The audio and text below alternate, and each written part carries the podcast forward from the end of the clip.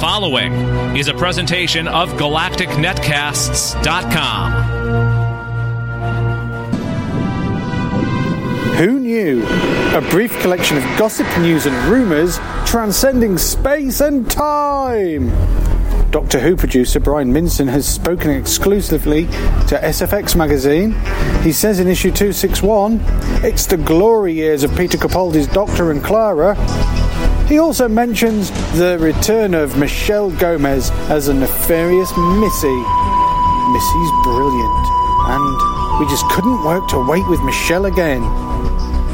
Steven Moffat says in Doctor Who magazine that Series 9 will look at why the 12th Doctor looks like Caecilius from the fires of Pompeii. Are you going to be in New York in October?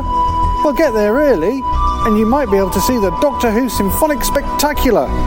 Speaking of Michelle Gomez, she's going to be the one presenting the two shows. Do you fancy a trip back in time? To have a look at the more notable and interesting references and in jokes from Doctor Who Series 2? Well, Den of Geek did. It's part of their 10 year celebration. So, we have 13 to choose from, but which Who is the best Who? Well, that's number two. According to number five, the father in law of number 10. Are you following me so far? Cool Box has a list of everything we know so far. I've read the list so you don't have to. And there are only two episodes that don't have any information next to them. Hopefully, we'll get some soon.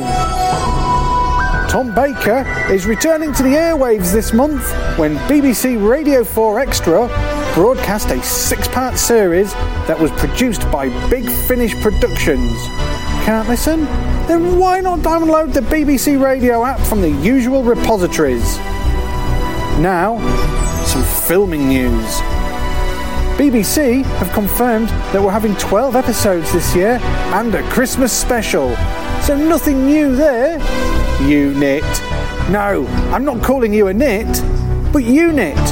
Kate Stewart is back again and again for episodes 7 and 8 read through. Filming pictures from the Forest 4. It's Maisie and Peter. But what's that you're holding, Peter? Some beautiful photos online. All links are in the show notes. We've even more filming pictures. And well, Galactic Netcast's Netbites is a news feed that likes to stand and deliver even more. And is this a time travelling robot in space? Times four. We're calling them the Big Metal Stompy Things.